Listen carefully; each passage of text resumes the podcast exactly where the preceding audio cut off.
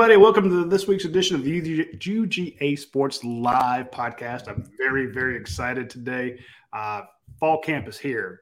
The players report tomorrow. Practice starts on Thursday. We're actually going to get to watch a small section of uh, practice uh, coming this coming Thursday. We'll get to talk to Kirby Smart and some of the players, and everyone who's watching the show. You're here to see Coach Donnan and Dayne Young talk about the Georgia football players. You don't hear what I have to say, but a big shout out to our sponsors who are, uh, make this show possible. Of course, Dead Soxy, Academia Brewing Company, Your Pie, and Athens Ford. We will mention each of those later in the show during the commercial breaks, which I know you guys love so much. I know Dayne's excited. He's right there the heart of campus. Uh, get to see uh, as Georgia prepares for the uh, uh, upcoming season. But, coach, it's finally here. We're less than five weeks away. Uh, in 48 hours, we will be talking with Kirby Smart. Uh, he meets with he meets with us at 11:45 on Thursday. It's Tuesday at noon. 48 hours from now, we'll be pestering him about injury reports and uh, scholarship numbers and everything else we could think of, and he'll be exacerbated with us probably about 15 minutes in, but we uh, we're excited to be able to talk to him. And I, you know, this has to be an exciting time for you as a former coach, former Georgia football coach. You've been in Athens, you've had the players report, you've done the two a days. Talk to us about what's coming up. You know, it's just a relief for any coach to uh, have your team finally start to practice because you've had so many things you can uh, you certainly go through your uh, repertoire of what could happen as far as injuries, academics, uh, guys just deciding to give it up, whatever it might be. There's always some kind of surprise there, and you got to be able to roll with the punches and get your squad ready. But your whole deal is the first three weeks is not work on your first opponent, but just uh, analyze your team and what you need to do to uh, get them ready physically uh, and also the mental part of installation uh, as we've talked about, the people that watch this show most of the time understand that uh, the installation process is a lot better and further along than normal because you have the kids here throughout the summer and a lot of them in May. So a lot of this will be just kind of repetitious as they start over installing the offense and defense and special teams. Uh, but the other thing is just uh, the competitive nature of uh, the sport now. It's going against each other all the drills. You're always competing against another guy your position for your position, but also to show how you play with the other 10 guys out there because some guys look good individually, but have a hard time uh, playing the role of giving up something to, to, help another player and all that. But I think our team is really uh, unselfish. They got something to prove because everybody's talking about who we lost, and there's nothing you can do about the guys that aren't here. But you can sure do something about the ones that are. So, uh, so I think uh, just for the fans out there, uh, our players will report tomorrow, uh, and they will stay in one place together there at the uh, educational place across the street there, the Georgia Center. The Georgia Center.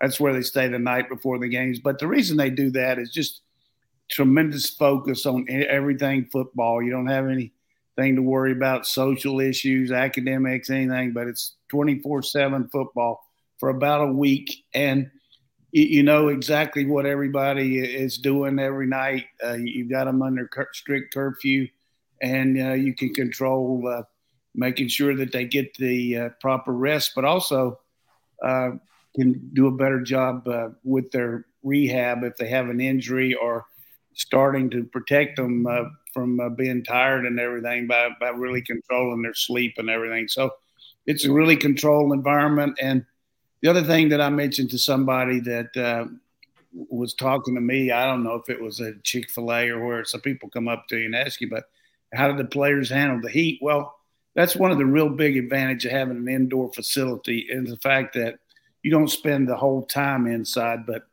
uh, you can start and do a lot of uh, individual stuff outside and then come inside to finish up. And when you're tired, you're not worried as much about uh, the heat and all. You can concentrate on being a good team member. Or sometimes they'll do the individual inside and then go outside for conditioning. They get plenty of conditioning, but I do think that that really helps the uh, the kids recover better. They're not near as tired. And the second thing is the mandate by the NCAA a couple years ago to eliminate so many concussions is you have controlled uh, practices where you can have contact and you, you kind of go into it very slowly. They'll go out the first couple days without anything on, and then they'll, I mean, they'll have some clothes on, but they'll put on the put on these uh, spider pads, which are just kind of just protective things that they put over their arms and legs. But and then they're allowed to put on the shoulder pads and and helmets, and then they go with full pads. But the uh, the biggest part that they've changed is only one practice a day. You can't have a walkthrough, which is simulated practice, where they'll do that inside and they'll go out there and just walk through what they're getting ready to install that that day and go over what they mistakes they made from the previous practice. So 29 practice opportunities before the Oregon game, and we'll have all those uh, taken care of. You have to take off one day a week for uh, mandated too, so you've got six practices a week. So that's pretty much all I got right now. I've, I've tried to spill my guts out, but that's pretty much it. Coach, from a macro level, I, I know that you try to see which players plug into the offense here, who's going to be starting there. There's a couple spots, uh, uh, those kinds of things. But from a micro level, what are players specifically working on for themselves? How does a coach say, I, I want you to get up to this weight or maintain this, or uh, this is what your focus needs to be for the fall? How does that communication go so players know what specifically for them that they're working on for the next three weeks? Well, you're, you're checking out my economics background with that macro and micro, but uh, I, I, think uh, certainly from an individual perspective, uh, each coach will talk to the players uh, before individually uh, uh, before they have a team meeting here on Wednesday and say this is where you are and this is where you stand in the grand scheme of things. You're either, you know, we're really expecting you to contribute or it's going to take you a little while. You've got to work with a scout team, but here's what here's the optimum weight that you perform better, and, and and we want you to be at this weight, and we're going to weigh you daily. This is the GPS that you perform better. You know they have the they, they go on their speed and quickness during practice, and you know I think you can continue that, but maybe get a little better. And uh, you need to work on your blocking technique, or you need to work on better footwork or whatever it might be. But it's a good individual challenge to to say this is where you stand. And I think one of the best things that Kirby Smart does that I I think anybody in a in a management role should do eh, with your employees is tell them exactly where they stand. Don't give them any false praise or any false encouragement. Say, look, this is what where you are. This is what I, I think you can maybe make this year. But more than anything, uh, you've got to realize that these guys are ahead of you. And unless you just make a, a really big jump, you're going to have to keep improving and, and, work at it. You know, he was talking to Jordan Davis his first year. Look, you're just out of shape. You've got to get stronger uh, uh, conditioning wise, and you can really help us. But until you do, you're going to have to go down there on the scout team and work your butt off. And you know, I've seen many guys like that have, have really hung in there and done well. You look at William Poole, Robert Beal, over and over, guys that are coming back. So I would suggest to any manager or, or any guy the employee uh, that's having little issues, bring them in and tell them what you want. I mean, t- this is what you got to do instead of just letting it fester and also uh, very, very important to uh, for a guy to know where he stands and, what he's got to do to be productive. And I would add this there's a lot of pressure on a young man here at Georgia outside the, the Georgia the system here from his hometown people, from uh, family, from whoever it might be, you know, hey, why aren't you playing? Why aren't you doing this? Blah, blah, blah. You know, you were great in high school, blah, blah, blah. And uh, as soon as a kid can understand it, you can't really worry about the outside noise. I mean, more people want you to fail than they want you to succeed because they they just are jealous of you being here. And then there's a lot of them that support you and all, but the general tendencies, well, I knew he wasn't going to make it. He's a you know big fish in little pond, all that, but and you got to prove it to everybody. But uh, it's a very competitive situation out there. We got some guys that could be playing for a lot of teams in the country that aren't playing for for us. But I would say that in the first meeting, Kirby Smart's going to tell their team, how fortunate you are to be a member of this team. You could go in a lot of places in the country and play, but you're playing here because I want you here. Yeah, we actually well, to your point when we asked Kirby about some of these guys, he will mention specifically when they he asked for extra work on the scout team. He went down there and worked with those guys to get a few extra reps. Uh, Nolan Smith comes to mind.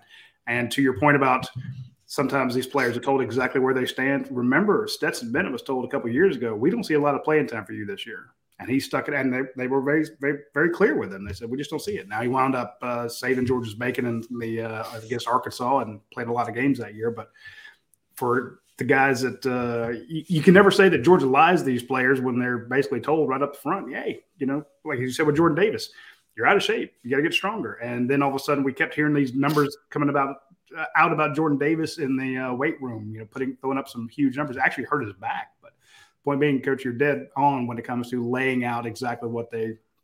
Uh, yeah, what what, and I saw uh, I saw something yesterday. Uh, a little clip somebody sent me on the weight room, and uh, two things happen during the summer. You, you try to max out and see what you what you can do, and then they also have a pro day uh, where they simulate what they would do at the combine, so they have an idea going into the season uh, based on preseason what your chances would be of coming out early. You're not going to come out if you don't have good numbers at the at the combine that we have. But also, uh, you want to see how you do as far as uh, your strength gains, and it doesn't necessarily mean that you're going to be the strongest guy on the team. But if you're a defensive back, maybe you're a little bit better on taking blocks and you've gotten better at uh, you know your lower body and all that. But the three guys that really just uh, stood out in the weights as far as strong you call strong man on the team would be Jalen Carter, uh, Dylan Fairchild, and uh, Branson Robinson. I think they just had some massive weight uh, uh, deals yesterday or two days ago, and then just some uh, unbelievable power cleans by uh, Bowers and Mondon to show the explosive strength that those two guys have as tight ends and uh, linebackers. So there's a little stuff there that I don't think I'm really divulging anything there, but. You maybe. mean to tell me that Branson Robinson is good in the weight room? wow. I mean, but he had to do it. I mean, he had to come in here with these other guys. But uh, I did see uh, Radi or somebody send me that thing where I projected Jalen Carter uh, a couple years ago before he got here as being a really good player, and that kind of made me chuckle. But what I really wasn't going. He said it when he was 16 years old, coach. You only had one year on defense. Yeah, I was. That was. I really. That's pretty cool that uh, Jalen's developed like that, and, and uh, you know he's kind of quiet in his own way. He doesn't do. They don't. You don't see him on these uh, interviews. I'm sure they'll have him here, but uh, the guy is a man child. I mean, he is a massive human being that can run. He's just, uh, I don't think you'll see a guy like him very often in uh, in college football. He's just a, an unbelievable talent, and he brings his lunch pail every day. I mean, those guys out there on offense, I mean, they don't really like to see him on the other side of the ball. But you know, hey, if you can work, it makes you better. You know, it's really helped McClendon going against him all the time, and uh, and Jones. I mean, it's it's a war against that guy every day. Well, we'll talk about the, the guys that are having to go up against Jalen Carter, and uh, now I'm thinking about Smael Mondon and that uh, that explosiveness. He and Brock Bowers, that that is a that's a tough lift, and you do well in that. And that does, one of the best things to know for your explosive strength. And uh, I don't know if that's macro or micro power, but it's definitely That's the kind of concepts you learn when you're a good general manager. Coach. Hey, I like it. I mean, you, you got to make those, uh, you got to make that money work over there. You're doing the good. I, I love those, love the way you challenge me. It's just tough. And that's me working from the journalism school. Just imagine what I could do from, from other places with economics. You got to call Jerry Moore and let you work the night classes. oh, uh, uh, I do want to mention you spoke about making money. I'm wearing my uh, Bud Light Seltzer shirt, and I've got another shirt here from our friends at uh, the Seven Six Coach. Uh, I was going to ask you about that because that thing looks nice. Silver Britches, that's good. I mean, that thing big too. Who's that for? Omar the tent maker? It, well, I'm holding it up to the camera. It is an XL, so it'll fit my big fat butt. But you uh, did have the crease over the R in britches, and it said something else for a second there. Hey, be nice. be nice. Yeah. There's an R there. So, uh, just shout out to our friends at the Seven Six Apparel, and of course, you can give that. You can give that uh, shirt the way that thing said without the R in it. You could take it over the Redstone and give it some of those ladies. they Maybe fighting over it. Uh, the silver bitches. All right. So, what were you going to say, buddy? I was going to say the, uh, the, both of the Bud Light Seltzer and uh, our friends at the Seven Six are going to sponsor our watch along show this year. So, um, Seven Six going to sponsor too. Well, they, he said he wants to get back into it. I'm not sure he's going to do all the games or which ones, but yeah, course, that's good. That's, that's good. good. They did, they did a few last year and we got to wear their shirts. So I just wanted to give uh, a chance to the folks over there a shout out for the, cool shirt they sent us. I hope we can still have it. I mean, you bought all this new equipment. I hope somebody will sponsor this. So well, we, we got we're working on sponsor sponsorships are available, folks, to do the watch along. But hey, we're actually talking watch along because the season's here. It's less than five. Yeah, I need to. I need to know if we're going to have it because these guys are trying to, to that basement. Trying to get me to go to this Oregon game. Uh, you know, I, I'm gonna I have to know something here. But hey, what are we going to talk about? Two deep next? What's the deal? Yeah, I do want to talk about two deep. Uh, uh, real quick, we were facing. You mentioned having to face Jordan Davis. I mean, not Jordan Davis. Uh, Jalen Carter every day in practice, and then I'm thinking Smael Mondon and his explosiveness. We mentioned last week when there's a little more, there are a lot more questions about on the defense as to who is on the two deep and where all these guys line up. And we went nose out, you know, and then did the uh, secondary as well. Kind of want to do the same thing with the offense today, coach. If you kind of just go position by position and give us the what you think the two deep's going to be, or maybe Dayne Young, our general manager, can do it. You know, yeah, yeah. Well, let's take a guess, and then coach can tell me where I'm an idiot. How about that? Okay, there you go. The thing that Dayne's going to do, he's going to read it out, and I'm going to have to go by memory. So read it out. He, no, he's not reading anything. See those eyes going back. He's got a list there. He's going to look at, but. uh uh, I think it's good. Go for it. I mean, it, it, there's really not but a couple questions who the second team guys are. The first team is, I mean, uh, there's a guy over here in kindergarten that can tell you that. So uh, go for it, man. All right. So let's start with this quarterback Stetson Bennett and Carson Beck.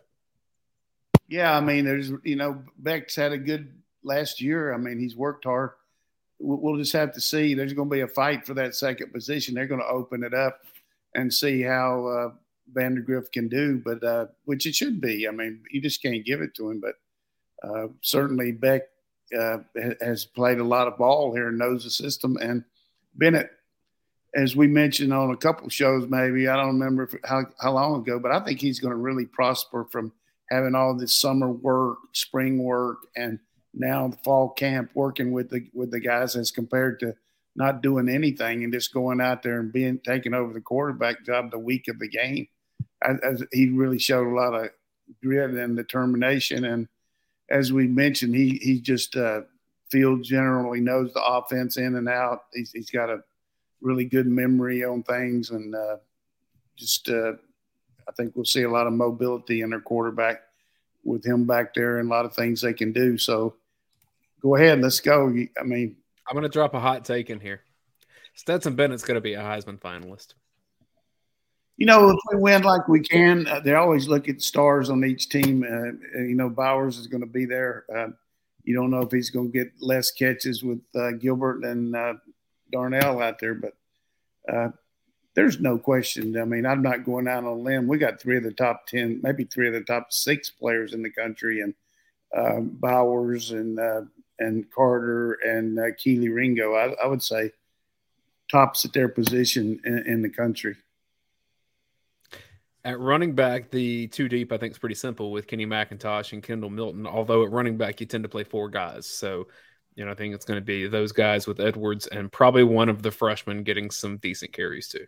Yeah, I think the big question is can Edwards uh, keep Robinson and per, uh, Tommy Paul uh, what was Paul's first name? Andrew Paul. Tommy Paul's the wrestler Paul's and YouTube star. Look at Coach with his YouTubers. I mean, I get Tommy Paul. You know, he's had some good wins this year. Tommy, uh, he's playing good, but he can't ever win and win the big match. Oh, that's a tennis player. I'm thinking of, of different one. Yeah, you're right. That is the about singer or something. No, yeah, I'm talking about one of the YouTube stars. I think there's two Tommy Pauls. Yeah, but, well, yeah. The, the, one time you talked tennis and I didn't track with you. Well, he, Tommy Paul's a macro tennis player.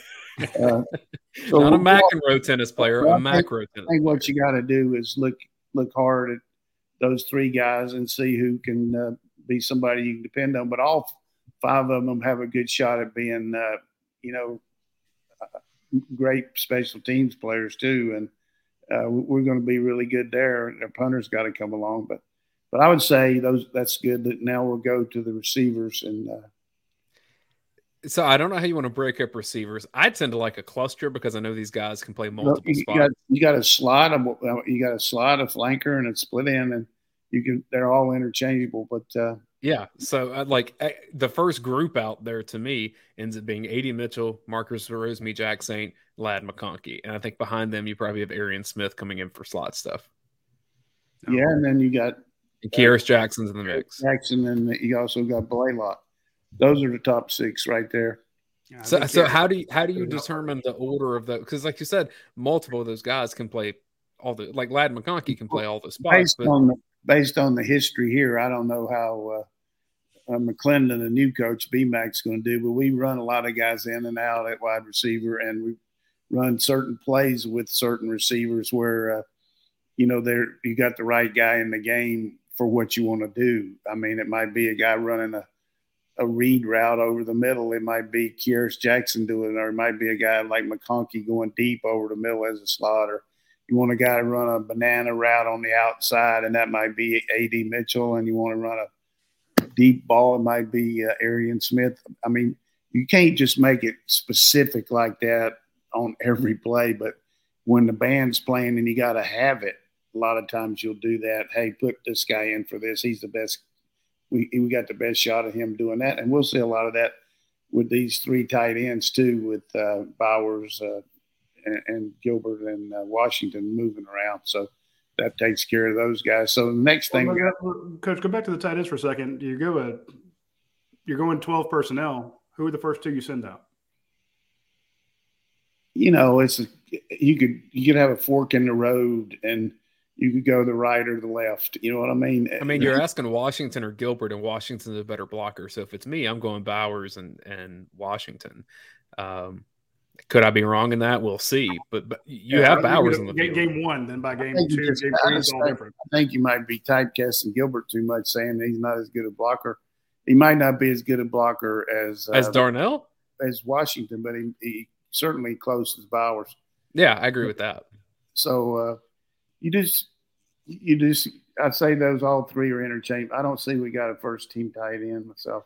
Okay, so you just you basically just got those three kind of. Uh, the answer is to go thirteen personnel, Radi. Bowers can Bowers can play so many other positions, and a lot of times uh, I could see us playing one of those guys and calling eleven personnel and putting putting two of those guys in the game and running those plays. You know what I mean? So you could have two tight ends and one wide receiver, even though it's twelve to, to the people. You might be running eleven concept.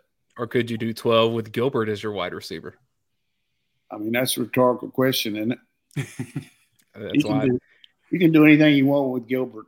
You, I mean, guys, are, he's he's just like Bowers. I mean, he, he can do go in motion. He can line up wide. He can do everything. He's in good shape. He's had a great. He really, as Kirby talked about at the SEC meetings, he did a good job taking advantage of both Bowers and Washington being hurt. So he got an inordinate amount of reps. And in, in the meantime, Delp and Seither and uh, and Goede got a lot of reps too. And then Goede got hurt, but we, we got him stacked up like cordwood at tight end. Realistically, at receiver, what can you expect from uh, Dom Blaylock? I think we're going to get a good shot from him. I, I mean, he's you know had a chance to work hard in the weight room and uh, and refigure his hamstrings. What happened is they keep checking your your leg strength because your knee might be tight and you've had a good repair, but because you've been off your leg, you don't have the corresponding things to work with it. Like the strength in the hamstring or the quadriceps and all. They're not just going to let you go back out there until you can test the strength there because it, it just doesn't have enough support. And he never got to the point last year where his quads and his ham were good enough. There at the end, maybe a little bit, but uh, I see a big year from uh, Kearis first, and then maybe Blaylock kind of having a role. But as as we know, the year that he played, he never dropped a pass that he touched. I mean, he's money, and he's very crafty going over the middle. And when you got a quarterback that can run play action, uh, if you just envision a defense there where my hand here is the wide receiver on the weak side, and he's clearing out, and there's a cornerback over there playing deep, and then there's a safety in the middle a guy runs what we call a V route, where he, he starts up there at the middle and then kind of goes over to the outside where that where that corner had just left, and he just got to feel it between 15 and 18 yards between the hash and the numbers. Uh, Dom's as good as anybody at reading that. But McConkey's good at it too. Uh, you know, you just got to feel, uh, but behind those linebackers, in front of the safety, but just kind of get in between, and you can just lob it up there because the linebackers – have come up on the run fake. So so much more for my hands, but man, he can run a V route. He, he's strong on it. I asked about him specifically only because I think most people probably forget just because time allows this how good he was in his freshman yeah. season in 19 yeah, because he, he was one of Georgia's best players period yeah he's he's a good kid too and uh, as much as I want it for George I want it for him because I've seen how hard he's worked to rehab I mean you have two two ACL injuries. I mean, it's just that's just devastating. But you saw White come back from it. Uh, he's over there with the Raiders now, and uh, I, I, think certainly we got three other receivers that coming up. You know, Dillon Bell's got good size. He wasn't here for spring practice. CK or CY, what's it? CK Smith, uh, another CJ. CJ. I mean, I don't know those names. CJ. He's a micro receiver. So uh, he, he can go. I was I don't know if he's micro or macro, but uh, he can go to you know good speed and size. And then we know Morrissette was here and took advantage of those guys being out in the spring too and got some good reps. So those guys are going to help us down the road. But I think those are the six. And let's don't forget about Rosemy-Jacksaint. I mean that guy is a physical receiver that can really go up and get the ball and. Uh, he'll he'll be heard from. He'll he'll be really good. I just don't think we'll have anybody with a lot of big numbers because we're going to spread it out so much. But uh, yeah, I kind of do them by pairs, coach. When I think of uh, the uh, this will be the last bit on the, the wide receivers. I think of the, the, two kind of seniors coming back and Kearis Jackson, Dom Blaylock, you know, who've been injured and people kind of forgot a little bit about. Then you had Ladd McConkey and uh, AD Mitchell, who had such a big year last year. And then you look at the two guys that were injured who are kind of in that mid range in Arian Smith and Marcus Rosemy-Jacksaint, you know, guys that have proven they can do it. And you got, they have so much potential. And you're just waiting for all six of them, you know, which pair of those are really going to blow up. Speaking of pairs, let's move on to the offensive line. Uh, really, I guess, yeah, the two deep question is more, it's going to be a lot tougher when you get to the guards. You know, you know who your starters are at tackles and center but when you start getting to the guards, that is going to be. Uh, well, let, us start with the tackles then. So I think we all agree Broderick Jones and uh, Warren McClendon have those spots. Don't read this stuff. Go about you the micro. Don't read it, man. Tell us. no, go ahead and read it out. Warren McClendon and Broderick Jones will be starting at tackle. So it's then who's behind them. I think Amarion Mims is obviously first off the hoof, but then who's back up left tackle? That's the question. Earnest Greene will be probably the guy. He had a good spring. He was here all spring, worked hard, massive guy, and uh, got good feet.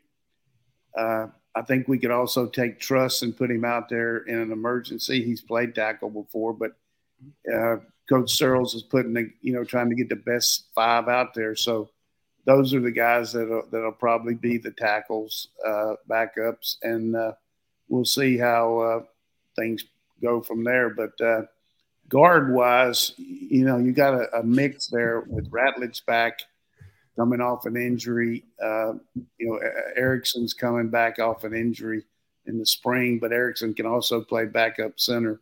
And and then you've got Willock and Truss. I mean, that's a good good little uh, group there. You also got Michael uh, Micah Morris, and you've got uh, Wilson. So all of these guys could uh, get in the mix there.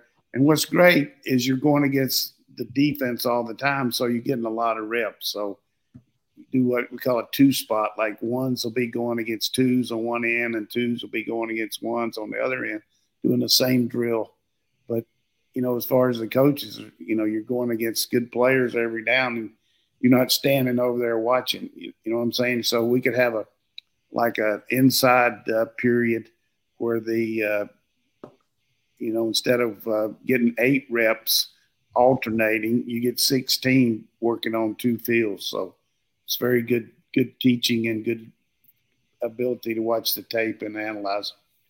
I don't even think coaches know, so this is probably like regular speculation here. I'm guessing it's Willock and Ratledge that start, and then we see what happens from there. You're saying you don't think the coaches know. You're just saying what the. I, am saying I don't know that that's fully baked out yet. I think fall camp, at least from what I've been told, that like a lot of that's happening. And I'm oh. saying that if I have to take a guess of how that's going to end up, a lot of it, a lot of, Ratledge. a lot of it's going to have to do with Ratledge. If it, you know how his foot responds, and if he can go in there and be the player he was. You know, a lot of times it takes a little, little, but uh, as much as people kind of look at Ericson like they do uh, Stetson Bennett, I mean, they're looking for reason for him not to play. I'm talking about reading it, but Ericson is very good. He knows what to do. He's a technician, and uh, he's going to be in the hunt. Truss just got to be a little more consistent. And Willock is a very powerful. Uh, has really streamlined his body. But uh, I would say right now, Truss and uh, Ericson are probably a little bit ahead just because uh, experience. We don't know about Ratledge. If he if Ratledge is is the old Ratledge, he, he's a premier guy. But we got to see. So it'll be a it'll be a really good deal to see, and it'll be very competitive. And then two deep at center, Sedrick Van Pran is the starter, no doubt. And then behind him, Warren Ericson. And I guess behind him, Blaske. That tends yeah. to be how it's been.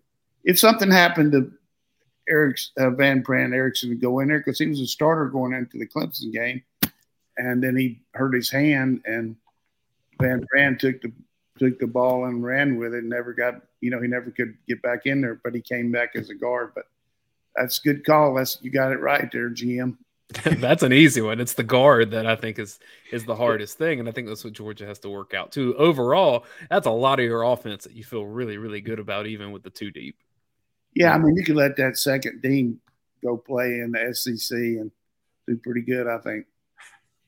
Well, there's a speaking of uh, the offense, uh, we had five bold predictions from uh, our man Brent Rollins. Uh, Anthony Dasher posted a story earlier in the week, five questions that uh, on the offense that we need to, we were hoping to see answered by the time fall camp's over. Well, to kind of counterpoint that, uh, Brent Rollins went in at UGAsports.com and made five bold predictions about the offense. One of which Dayne's already stolen because you know that's how he rolls. So uh, go check it out. Maybe Brent texted me about those before. Well, hey, tell me, can, can you tell me without reading them there, Dayne? Can I tell you the the five predictions? Yeah. Ooh, do we want to save that for our members at UGAsports.com or?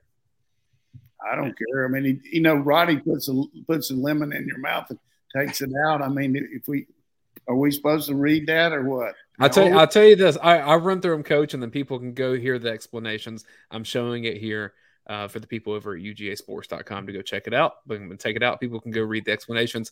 Brent says the points per game record will be broken meaning that Georgia will average uh, 41.4 points per game or more.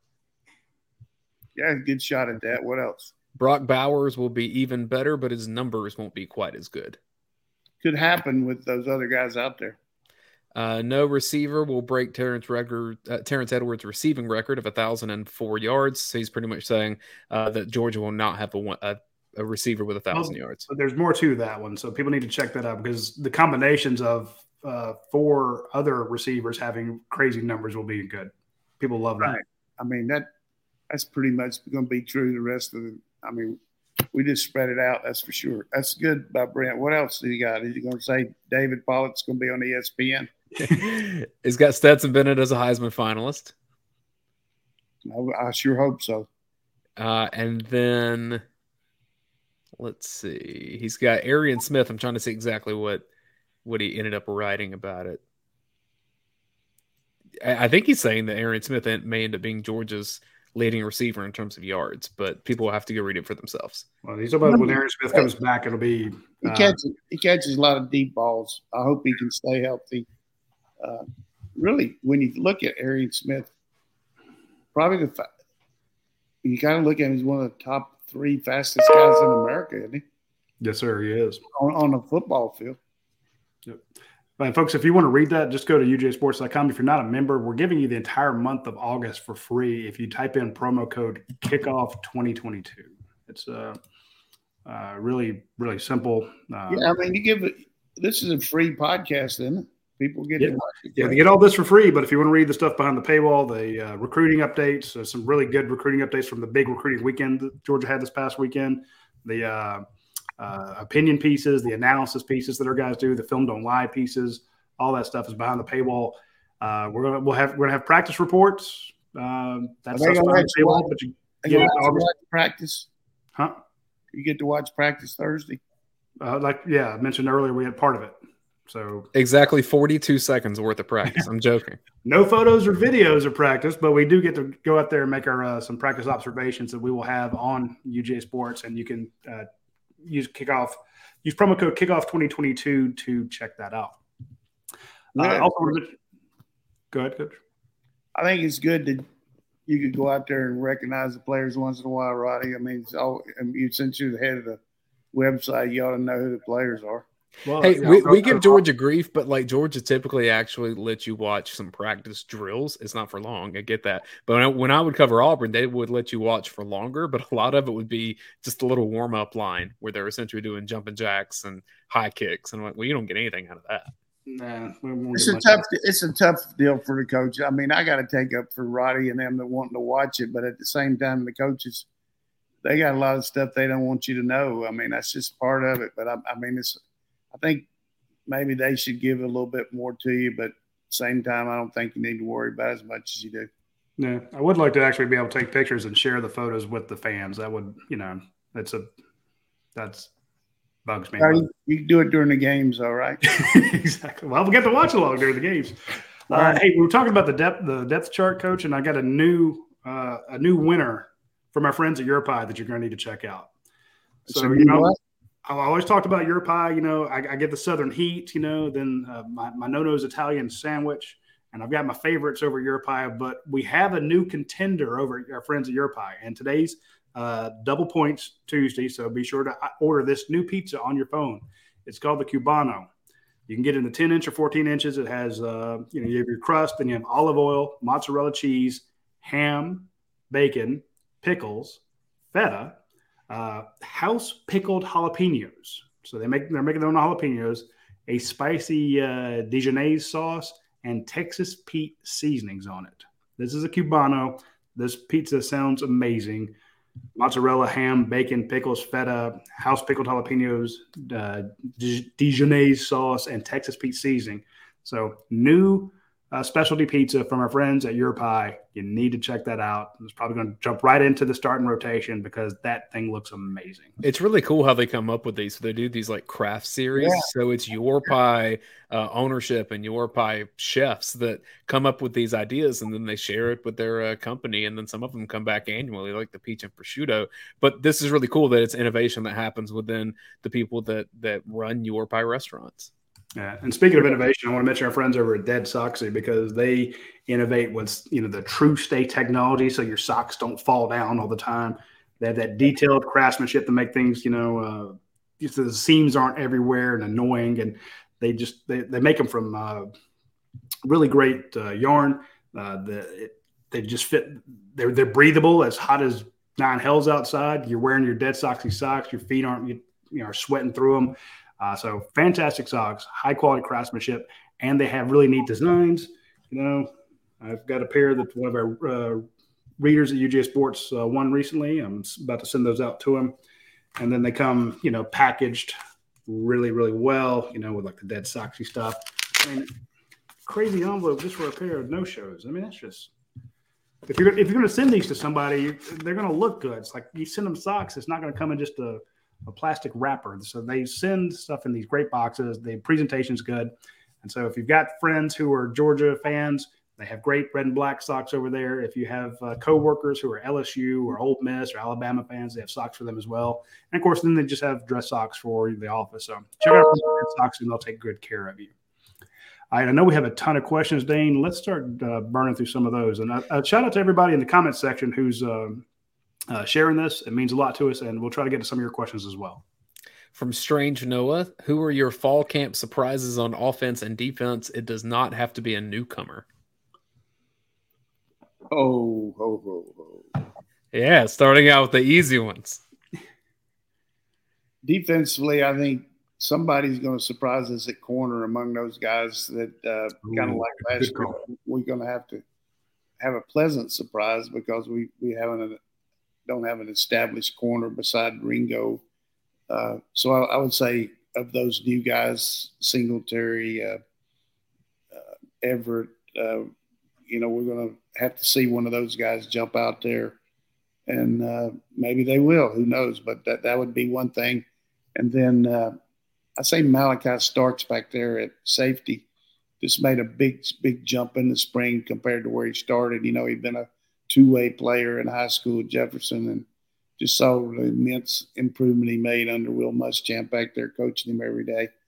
He's really a tremendous athlete. Uh, yeah. I can see him doing something at safety. And then uh, on offense, Earnest Greene going to have to step up. I mean, he's a true freshman, and uh, he, he might not be a surprise, but he really will have to come come on strong. And and I think my biggest surprise on offense will be Dom Blaylock. I just think he's going to come out there and do some things that he used to do and uh, make our offense better.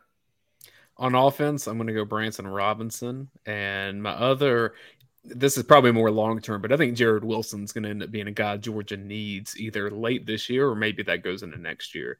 Uh, on defense, Javon Bullard. I know a lot of guys people don't talk about him, but when he's played, he's been really solid. Good player.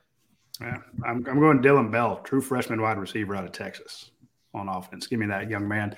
And then on uh, defense, give me uh, uh, Jalen Walker a true freshman again on as inside linebacker. Don't expect any of those guys to have huge, crazy season. I mean, they'll get in later in the games, but I think when we're, oh. we're doing the show next year, we'll be talking about, hey, these guys are coming back and be really excited about those two. So both you guys tell me how I can have a list of people to look at like you do when your your eyes are watching and reading these. How can I do that while I on the show? Where do you have that? You you you're the coach. You don't get to have the list like this. That's not fair. I know, but I, that's total recall for me, and I don't remember. I would I, say I, I like watching. Full disclosure: I don't have the roster up in front of me right now. I don't I either. Dead Soxy, academia. Right, okay, Jalen Walker. I think everybody should put him in there. I, I forgot him. So let's go to another question. That's yeah. very thought provoking, though. From Strict Dog Seven, Coach, what type of running game should Georgia expect this season? What formations and strategy do you think Todd Monken deploys? yeah, I think we're going to have an outstanding running game. Two reasons: our line's very good, and uh, our quarterback can check off to the best RPO or the best run run action one way or the other. Uh, that's one reason, and then the other reason is just uh, formation wise. You just have ability as a play caller to dictate the defense. Uh, you know, most defenses have their base calls and their checks and everything but you start putting some funky formations up there, then they're they're going to have to limit what they do. So preparation for us is going to be very difficult because you don't know if we're going to come out three wides, three tight ends, two backs, three. We're just going to be very versatile.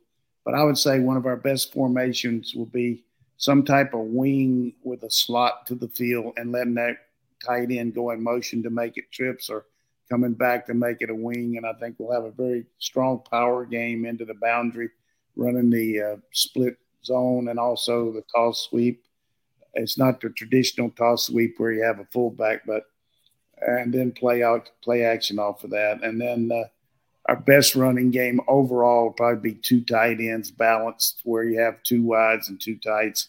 Now the defense has got to declare. They got to balance up who they going to take with their safety. So that's what I would do. Both of those give you that fun jet play with Bowers, where he can actually get the handoff and just run too. Yeah, I mean, give it to him. Uh, uh, that was a master class. Thank you, coach. That was a really good answer. Bowers is.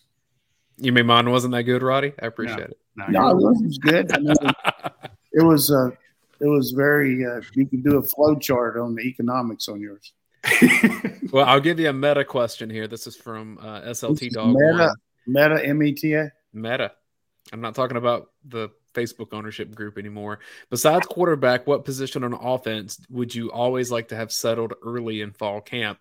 And he's guessing left tackle would be your answer. I would say center, uh, just because I'm not trying to go against him. Left tackle certainly a, de- a definite, but uh, everybody takes for granted the quarterback center exchange and and also the shotgun snap. But anything would irritate you more than a than a drop snap or a ball over your head. I don't know what it might be. It's got to be it's got to be routine. And some guys can't snap it and step and block at the same time, and some guys can't remember the snap count. Even though they could be a good center, so he's got to be able to read the defense, help the quarterback on the protection, snap the ball, and remember the snap count, and then to be an effective blocker. So hard to come by in today's game where you got to block those guys on you and what we call snatch. You know, you, you take a real quick step with your right or left foot, snatch a one technique. He, um, Van Pran's great at it. From Doss the Dog, Coach, did you ever have a player that you knew was game ready after just one practice of fall camp? If so, who was that player? And then how do you address that with him? Do you basically give him the rest of camp off to avoid a first game uh, injury? Lawrence Taylor, Keith Jackson, and Champ Bailey. I mean, at Lawrence Taylor at North Carolina, uh, he was unreal you knew the after when you go in there to that first meeting after you practice, you know what I mean, and the, and the coaches talk about everything, and you know, Coach Bill Dooley, that's where I got that uh, saying. He said, "Tell you one thing, boys, we're gonna cut their ass like boarding house pie with that guy over there." and then Keith Jackson, I mean, I was already he'd already been there I just got there for spring practice, but uh, I went out there and watched him and just then Champ came in here the first day. He jumped out of the building on a vertical jump and ran like a I don't know what forty, and then went out there and played. We were playing him at safety in a two deep just because he's been you know he played corner safety, but Champ just stallion from Doe Run Boy. Coach, have you seen a big difference in what Coach Fran teaches the cornerbacks compared to Coach Addae? In addition, what young players do you see stepping up and making a major contribution in the secondary? Well, every coach has got his own personality and his own style. I mean, you got to be yourself, recruiting on the field, meeting wise, everything. But uh, I've been very impressed with Fran. Just his uh, demeanor, his his ability to um, make corrections but not waste time on the field. And you know, you're kind of under the uh, tremendous microscope here when you know you got Kirby Smart among the best defensive backs coaches ever with his record at Alabama, and then must Muschamp national championships uh, coach as a defensive coordinator and uh, safeties and knows all about it. So, yeah, I look at it like if I'm a coach, I'm gonna use that to my advantage. I'm gonna learn and everything they can tell me and take it out there and, and watch the tape with them and say, how can I get better? How can I make my players better? Don't be sensitive about it. Uh, I'm not saying some guys were, but uh, some guys sometimes a little bit uh, intimidated by coaches that have that much ability. But I would say he's just uh, above the curve here coming in. His knowledge, because he's been with a really good defensive coach, Greg Schiano. When you look at his background, as a defensive coach at all the places Ohio State, Miami, Rutgers now. I mean, a very good tactician, a good coach. So uh, we got a good guy there. And the one point about that question about the fresh, freshmen and what do you do with them the rest of the spring, the rest of the camp? I mean, you just go out there and challenge them every day and say, look, uh, you know, success is measured in degrees. Success for somebody just being pretty good. Success for somebody like you is being dominant player every play. And I'm not, I'll be on your ass. Make sure you don't do anything but be your best. So uh, I told Keith Jackson, I said, you keep going like that, we'll just let you return punts too, just so we get the ball to you. So uh, uh, you got to challenge the good players and make them better. Uh, Walt Dog asked who are the starters at left guard and right guard for the opener. So we touched that. Thanks for producing the show, Walt. Uh, and then Pierce Outlaw said, Who do you see the two deep in the secondary? We discussed that last week. So go back and find it. The Dean also asked, Will UGA run as many exotic blitzes as it did last year since this mm-hmm. year the front seven is a little younger? Good question. I think we probably won't see quite as much uh, different looks from our defense because you got to de- develop your identity. First of all, personnel are you going to run a lot of nickel defense? Are you going to run dime where you, you have the money back in as an extra star? Are you going to, how much of that are you going to do? And I've talked in previous shows about, I think we probably see more of that than maybe base defense because we're going to be playing uh, ahead of schedule. We're going to be ahead so much that people are going to have to play from behind and throw the ball more. And so we might see some some blitzes, but I, I would say a combination of a lot of coverages in the back end. I don't see us playing a lot of pure man early where you just come with seven, six, seven man blitz because that gives a team that's maybe a little inferior a chance to make one one guy one on one can control the game. I mean, you got to make all eleven beat you. So maybe some zone pressures and a lot of inside stuff. But the real key to our defensive pressure is going to be people are going to be staying up nights. How they're going to block Jalen Carter. So that's going to free Beal and uh, Smith off the edge, and these linebackers running through. Jalen might not have quite as many stops as as everybody else, but they're going. to You got to put two people on him. It's just not fair if you go one on one. He's watching, watching. It's it's not fair. That's it from the vent. Radi, why don't you give a shout out to Athens Ford and Academia, and then after that, we'll come back and run through uh, our YouTube comments real fast. Yeah, I want to mention over at Academia, there's always something going on, and um, they at their uh, Facebook page they put up a calendar for the week. So today it's Trivia Tuesday. Starts at seven o'clock. You can win uh, forty dollars, thirty dollars, or twenty dollars for the first, second, third place uh, winners. Uh, Wednesday, they have Wine Wednesday. They have three ounce pours of any wine from their brand new wine list. And uh, they have these great charcuterie boards. Charcuterie. Hey, it's beef and salami and cheeses and meat on a piece of wood. So yeah. that's what it's, I don't teach me new words because I can't say them. Uh, Thursday, they have live music with Scott Shiflett. So uh, swing by on Thursday. They almost always have uh, live music over there. Uh, also, Thursday is also bike night. Uh, so check out uh, the motorcycle groups over there. The uh, Litas Athens will be there. Uh, so again, live music, great food and beer. And then uh, Sunday they have a car show. And of course, they have the beer and brisket brunch on Saturday and Sunday. But from a 12 to 4, you're to see some of the best cars in all of Athens. There's a lot of great, fantastic rides out there. Of course, Academia has their own vehicles you need to check out as well. And if you want to go early, they actually have an early bird special for folks from 9 to 11 a.m. So that is this Sunday. They, they, they, do the car show the first Sunday of every month. So now that we're in August and um, uh, uh, practice is about to start in 48 hours, uh, don't miss the car show over at uh, Athens uh, Academia Brewing Company. And speaking of cars, uh, our friends over at Athens Ford have a ton of new and uh, pre-owned vehicles for you to choose from. But you know, people say, why, why should I go one there? Why shouldn't I go to some other dealership? Or why shouldn't I go my, my dad's best friend's brother's cousin's uh, neighbor has a used car lot, you know, over in Winterville? No, go to Athens Ford because you'll get the Athens Ford advantage. That gives you a uh, lifetime powertrain warranty that you can't get anywhere else. 100% price protection guarantee. Uh, you won't find that very, very many places. Courtesy service loaners, if for any reason you need a uh, service in your vehicle, they have a loaner for you, so you're not having to go out rent a car and stuff like that. A 72 hour exchange policy, you can go in, buy a car 90 minutes or less. You're not out, hey, it's not one of those things you got to spend all day at the uh, dealership trying to get the financing and all that stuff squared for. They are super fast, super courteous, and they will take great care of you.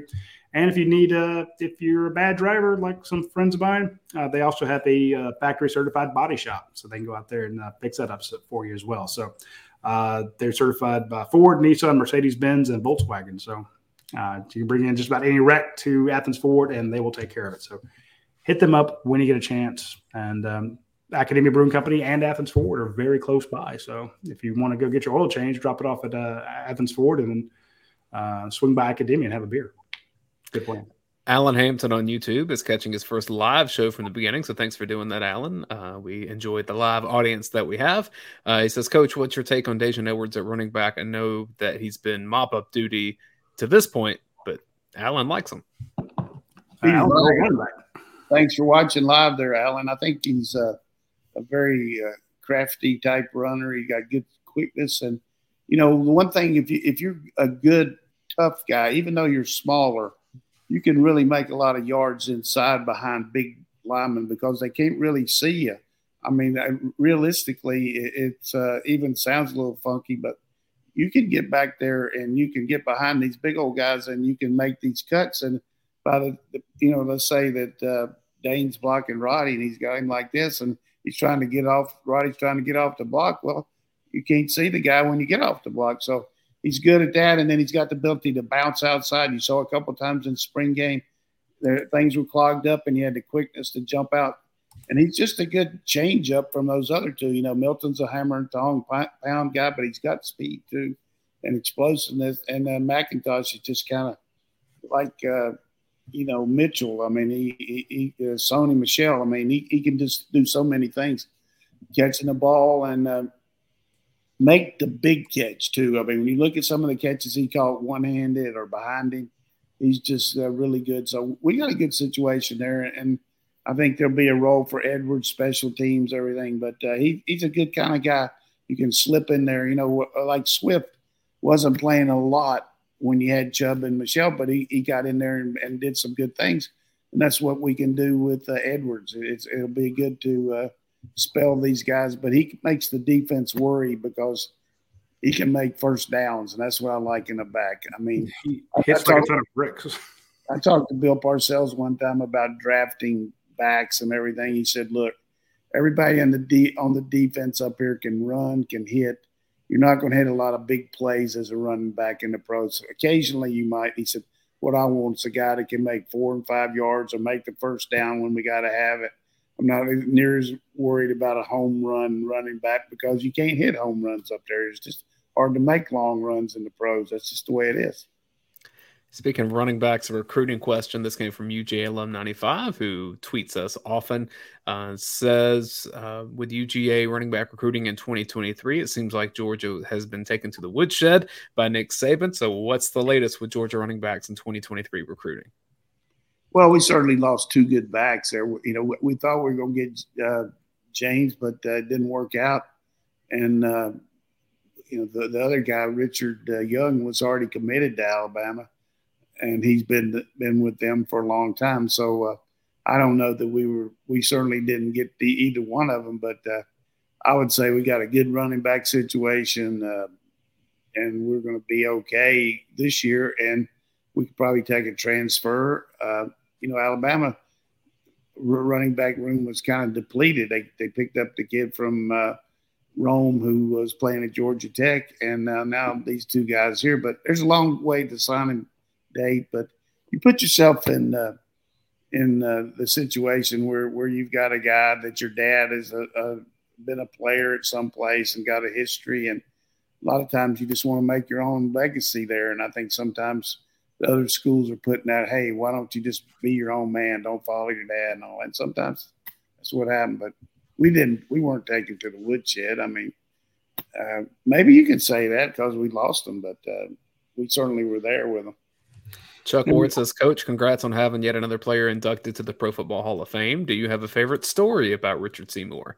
Uh, back on, on our YouTube channel, if y'all search, Coach and I did uh, a Richard Seymour exclusive show just about him and, and the stories from that. So there's more to the well there. But if you've got something for a few seconds on Richard Seymour. Yeah, I mean, Richard very deserving, had a great pro career, uh, uh and he did a good job for us here at Georgia. And uh, it's going to be be nice Saturday night up there for him to be uh, honored.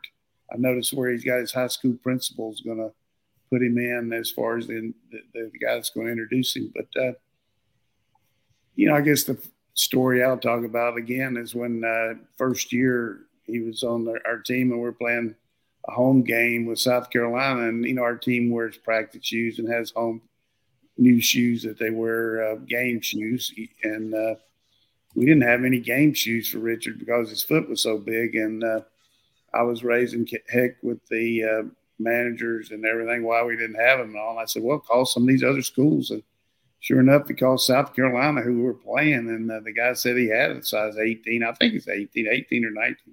And he sent the UPS or FedEx or something the, the uh, shoes up here, and then we painted our red swoosh over that cardinal look that they had, and Richard was happy. That's one of my favorite stories about it. Uh, I can give you one real quick. Was taking a picture of him and uh, Stroud together trying to trying to light both of them for the cover of Bulldog magazine. Never felt like such a damn midget in my life. yeah. just, you know, Josh Mallard, who was a really good player for us. I, I mean, people, talk about our, our effective players. He was he was outstanding. He was drafted and played in the pros, and we had him Emarlos Leroy and uh, Jonathan Sullivan, and just one guy after another inside. The, you know, some really good, but first week of practice they were out there and we back in the old days we used to have those field levels of the fields and had a cement wall there and guys would go over there and rest and uh, he said uh, he and richard were over there you know playing on the scout team and they were both standing sitting down over there in between plays and richard said to him he said i don't know about you josh but we're on the scout team but i think i can kick the shit out of those guys in front of me so, so, uh, and, and, Josh said, let's go do it. So, uh, you know, he's a 17, 18 year old freshman. But he might not have said that exactly, but Josh tells the story. But so they went out there and they just just dominated our offensive line. So uh, we knew we had good players. Let's uh, wrap with uh, three quick more things. Woody Tripp been watching, said I love the show. Can't wait for the season. My youngest is headed back to Athens for his second year in two weeks. Congrats. Those are memories you don't get back. So uh hope he has a great time as a student here at UGA. Uh, we had one down here toward the bottom. It was about Mississippi State. Send him by for an internship. We'll put him to work. The Middle Georgia UGA dog pound said, I'm most concerned playing Mississippi State. Do we have enough defensive back to cover five receivers?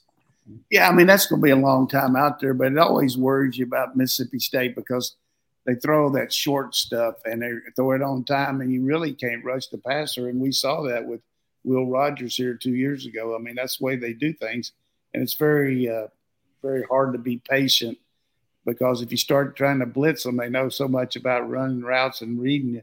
That's what happened with Texas A&M. They beat them over there this year. Uh, they just, uh, but we got plenty of defensive backs. It's, it's just question of uh, the best way people have stopped Mississippi State to this point under Leach is drop, and people don't like it, but drop eight, break on the ball, and keep the ball in front of you, and hope they get a penalty or you knock one down, and then you get out get out there. But they they got a very effective offense, very effective.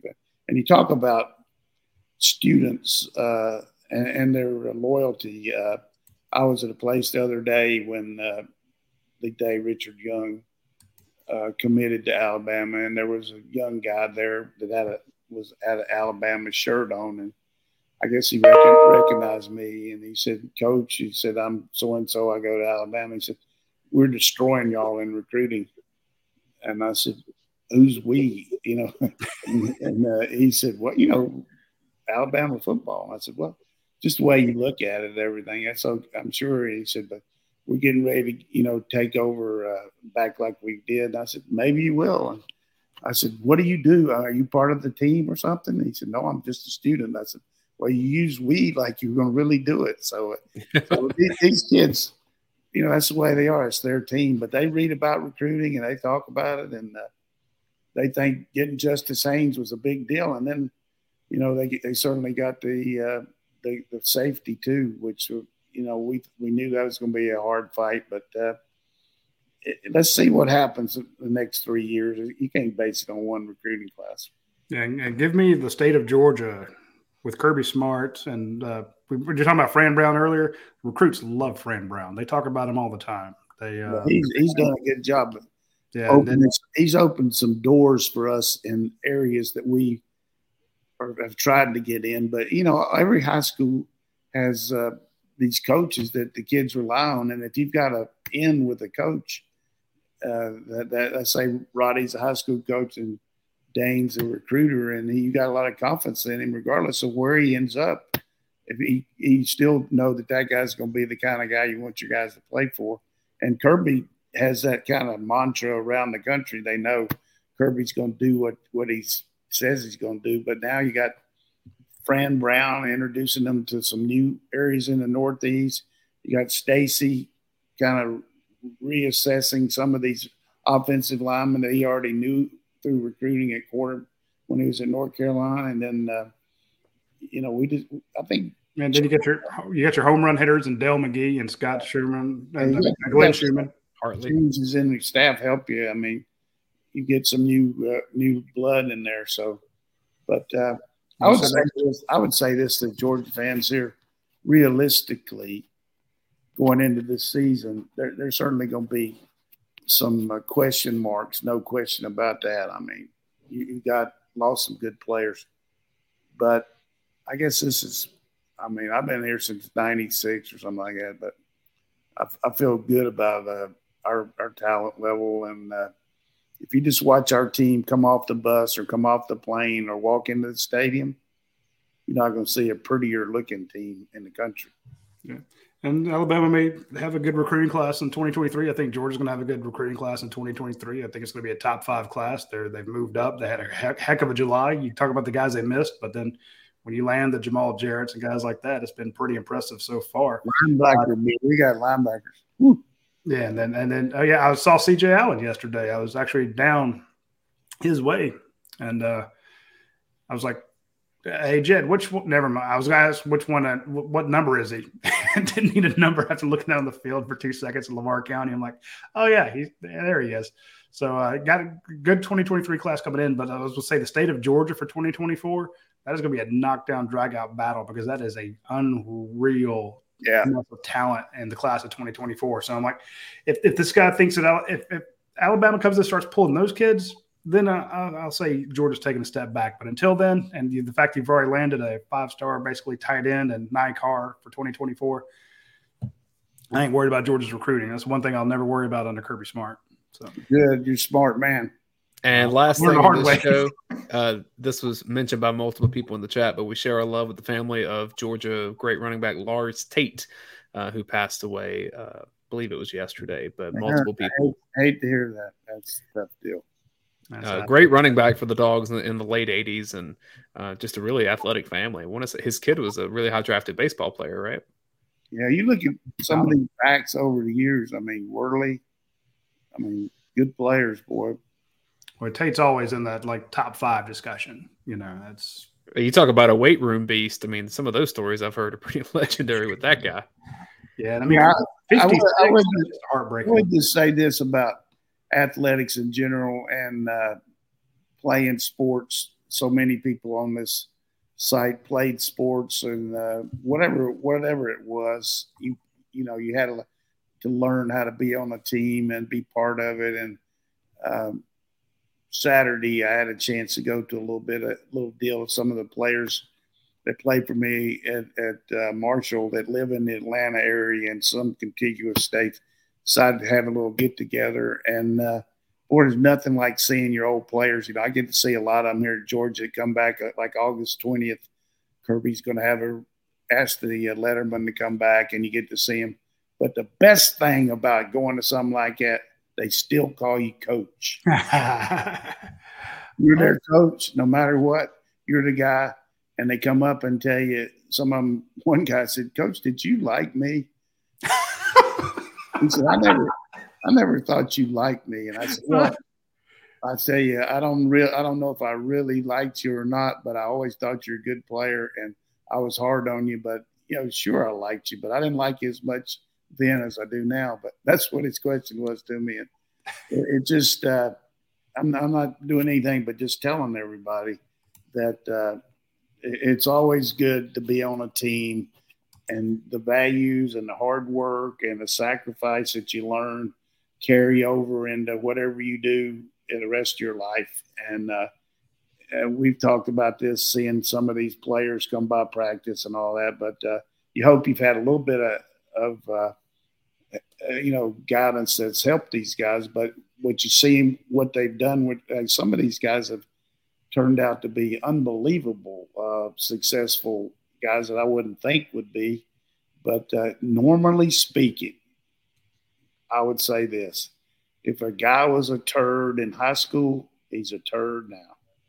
You know, they usually don't change much, but occasionally guys see the light and uh, it, it, makes you feel good to have something to do with them. I'm not doing any bragging there except to challenge everybody to always be thankful that you were able to play a sport or be a part of a band, a high school band or glee club, whatever it was. Some of the things that you did uh, certainly helped you get ready for the rest of your life. Yeah, I agree. Look back at the, the little kids. You know, my my son's about to go to uh, UNG to join the Corps Cadets up there, and when they had graduation, I see some of these kids I coached when they were in like first through seventh, eighth grade.